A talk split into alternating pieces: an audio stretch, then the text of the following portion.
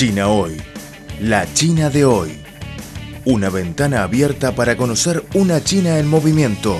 Mantengan la sintonía. Todo sobre China en China Hoy.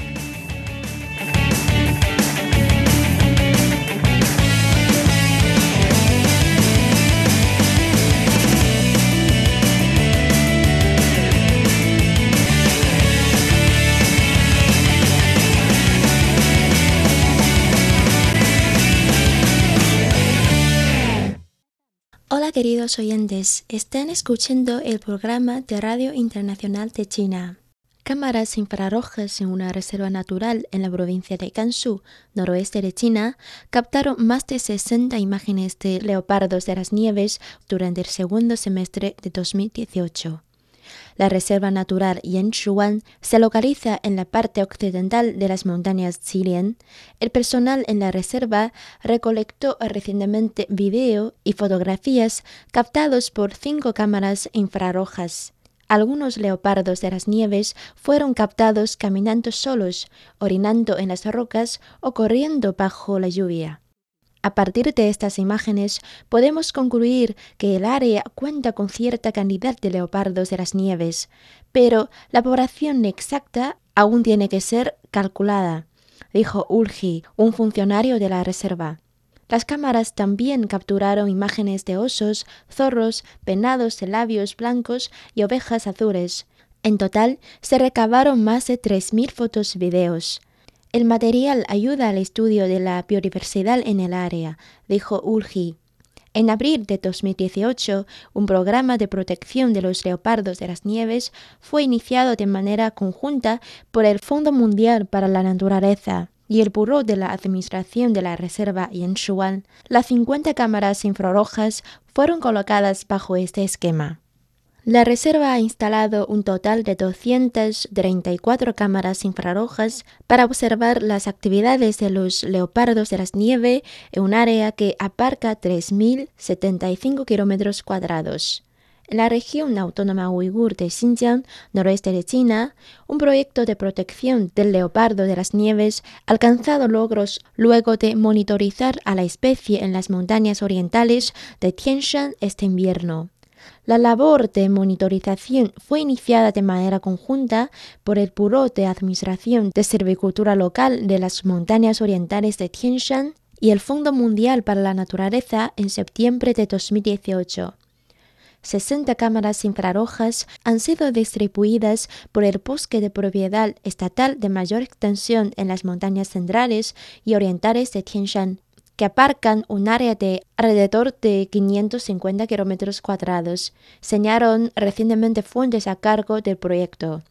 Huellas frescas, rastros de excavación y heces de leopardo de las nieves fueron hallados por el personal. Imágenes de leopardos de las nieves han sido captadas por 21 cámaras en 94 ocasiones, reuniendo 417 fotografías y videos. También se detectó actividad del leopardo de las nieves en bosques de baja altitud con cámaras infrarrojas, aunque los científicos en general creen que los leopardos de las nieves solo viven entre rocas, praderas y bosques de montañas de gran altitud.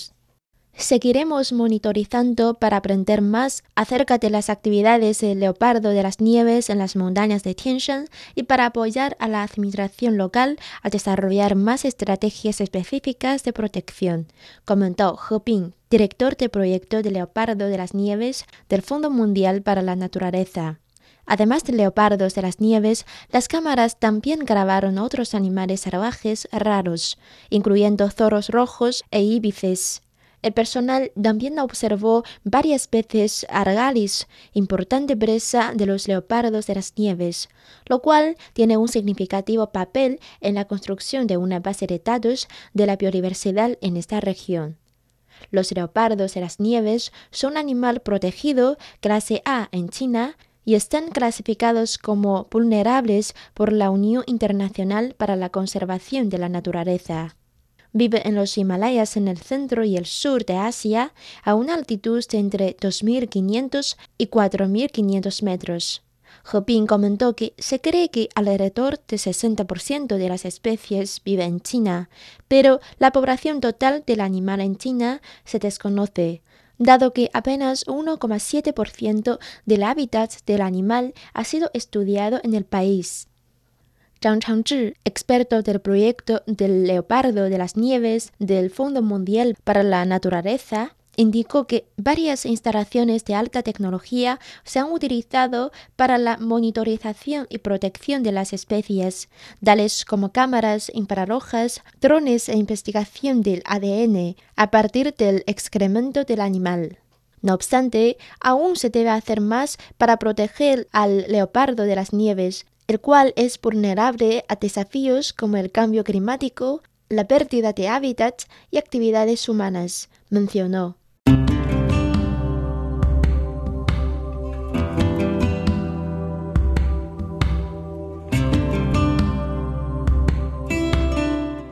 Hoy día sufrimos los efectos de las altas temperaturas como consecuencia del calentamiento global, pero también somos más conscientes de la conveniencia de una vida de bajo carbono. A pesar del deshielo de los glaciares y la subida del nivel del mar, la batalla contra el calentamiento global continúa.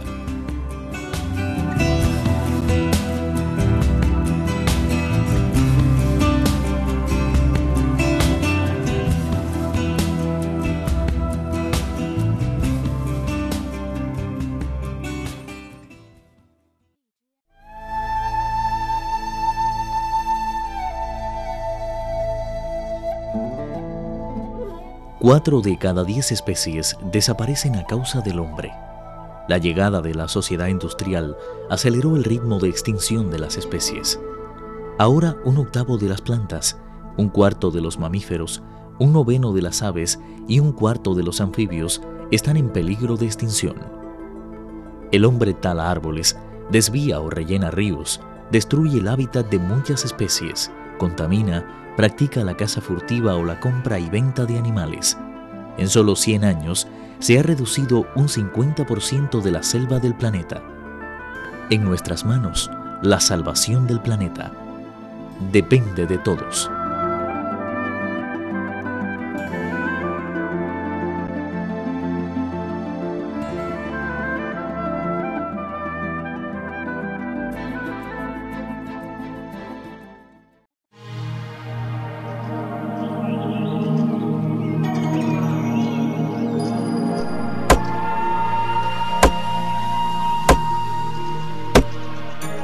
Al cortar un árbol, cortamos una parte de nuestra vida. Cuida el ambiente.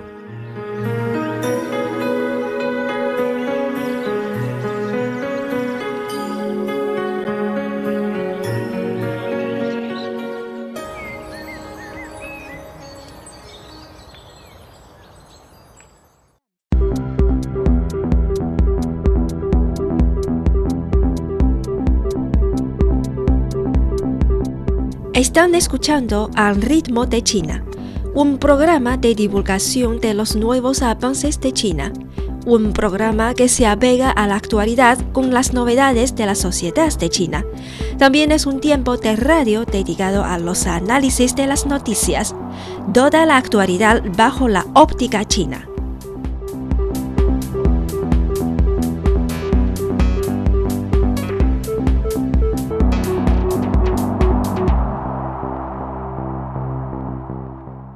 Varios de los fármacos contra el cáncer que hasta hace poco estaban fuera del alcance o eran difíciles de encontrar para muchos enfermos chinos, se han hecho cada vez más asequibles gracias a las reformas que viene implementando el país.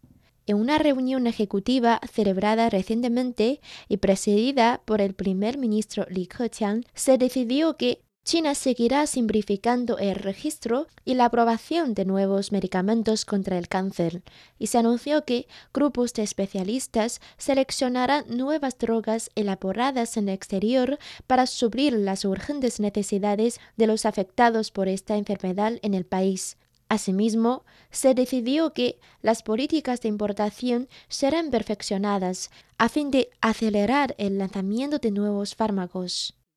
Estos son los esfuerzos más recientes del país para facilitar el acceso a las medicinas contra el cáncer, en momentos en que cada año se está registrando más de 3,5 millones de nuevos casos y más de 2 millones de muertes atribuibles a este mal, según datos publicados en 2018.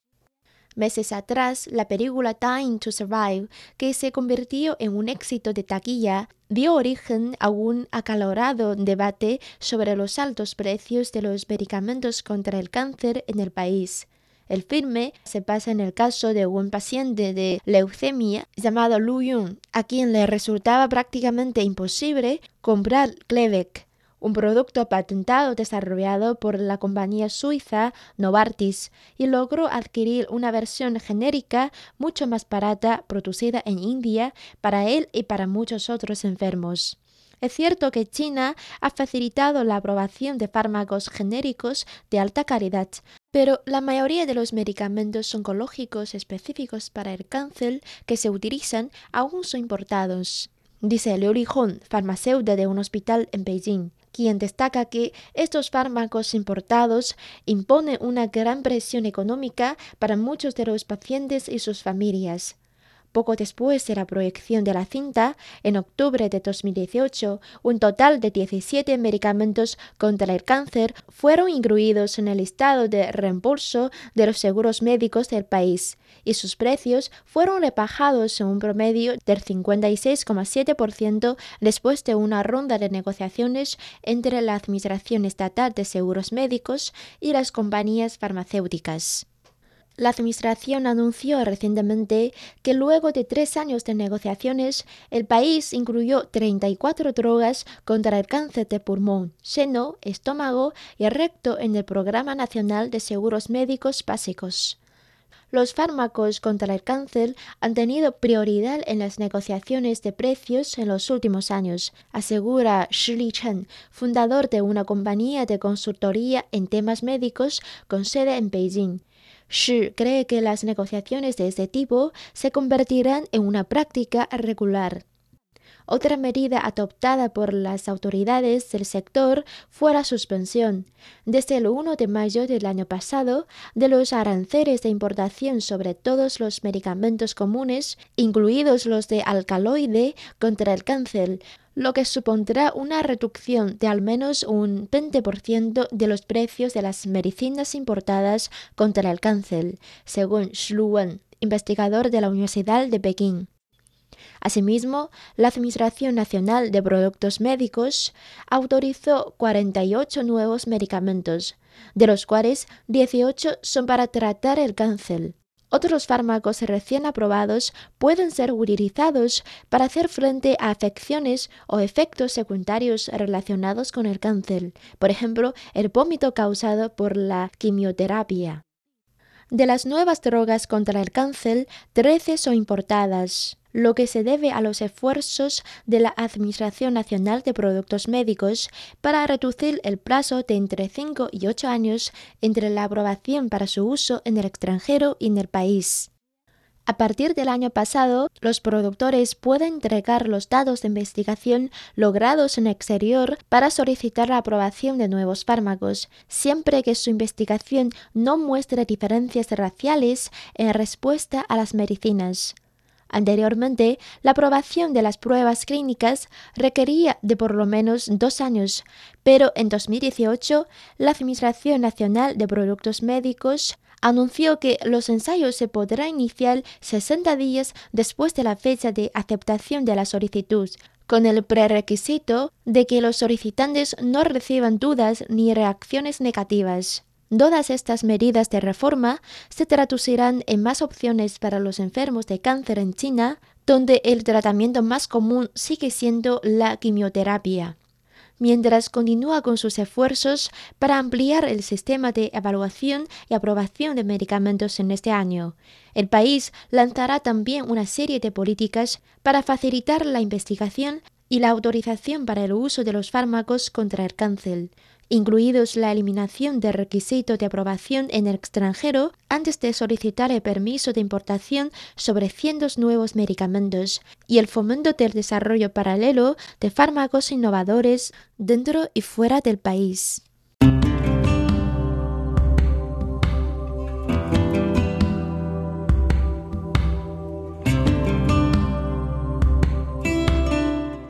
Hoy día sufrimos los efectos de las altas temperaturas como consecuencia del calentamiento global, pero también somos más conscientes de la conveniencia de una vida de bajo carbono.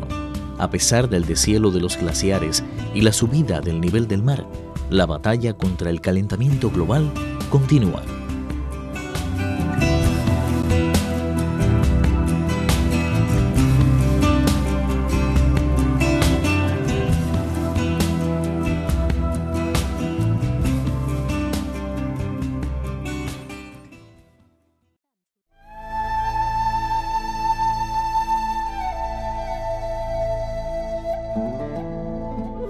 Cuatro de cada diez especies desaparecen a causa del hombre.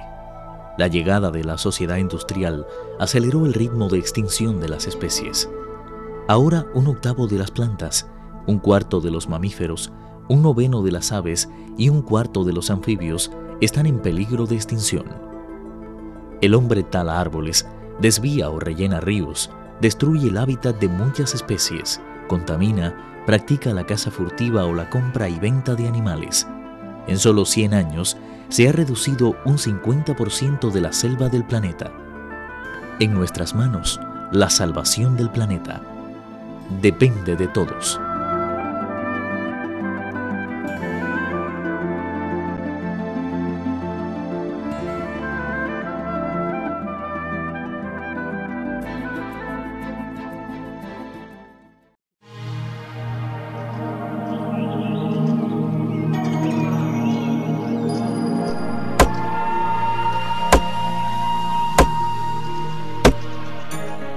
Cortar un árbol, cortamos una parte de nuestra vida.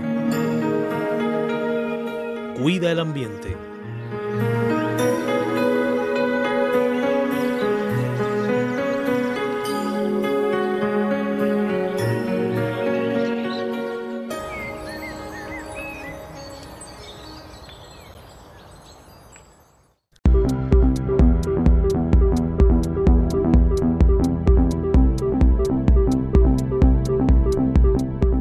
Están escuchando Al ritmo de China, un programa de divulgación de los nuevos avances de China, un programa que se apega a la actualidad con las novedades de la sociedad de China.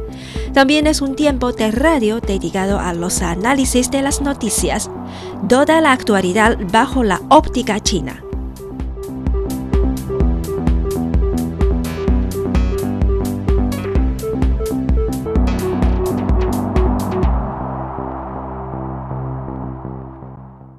El progreso tecnológico está impulsando la modernización de las industrias culturales tradicionales de China y ayudando a crear un nuevo modelo de negocio que depende del consumo de contenidos digitales, informó recientemente el diario China Daily. Según una encuesta realizada por el Buró Nacional de Estadísticas, los ingresos de la mayoría de las industrias culturales y relacionadas en China registraron un aumento interanual del 8,2% el año pasado, en comparación con el 10,8% y el 7,5% en 2017 y 2016 respectivamente. Los ingresos procedentes de servicios de noticia e información aumentaron un 24% interanual, el crecimiento de los servicios de noticias e información está impulsado en gran medida por los servicios de información de Internet, indicó Wei Pengju, director del Instituto de Cultura y Economía de la Universidad Central de Finanzas y Economía con sede en Beijing. Por el contrario, la demanda de servicios de entretenimiento fuera de línea como el karaoke y el parque de atracciones está disminuyendo a medida que cada día más consumidores comienzan a elegir contenido digital. Según Wei, la diferencia refleja el ajuste estructural impulsado por la ciencia y la tecnología de la industria cultural de China. La industria cultural combinada con la tecnología digital ha logrado un alto crecimiento, mientras que algunas industrias culturales tradicionales se han desacelerado bajo la influencia de la ralentización económica y los cambios en las preferencias del consumidor. Con el avance de la tecnología 5G, otras tecnologías como la realidad virtual y la realidad aumentada también serán ampliamente utilizadas. Esto podría dar a los consumidores el potencial de usar cascos de realidad virtual en el hogar para experimentar los mismos efectos visuales y de sonido que los cines, lo que supone un gran potencial para el consumo de películas en línea y la reforma de la industria del cine, agregó Wei.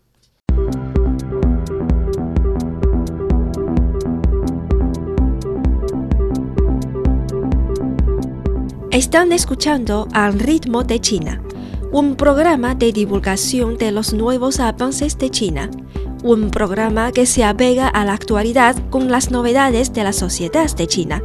También es un tiempo de radio dedicado a los análisis de las noticias, toda la actualidad bajo la óptica china.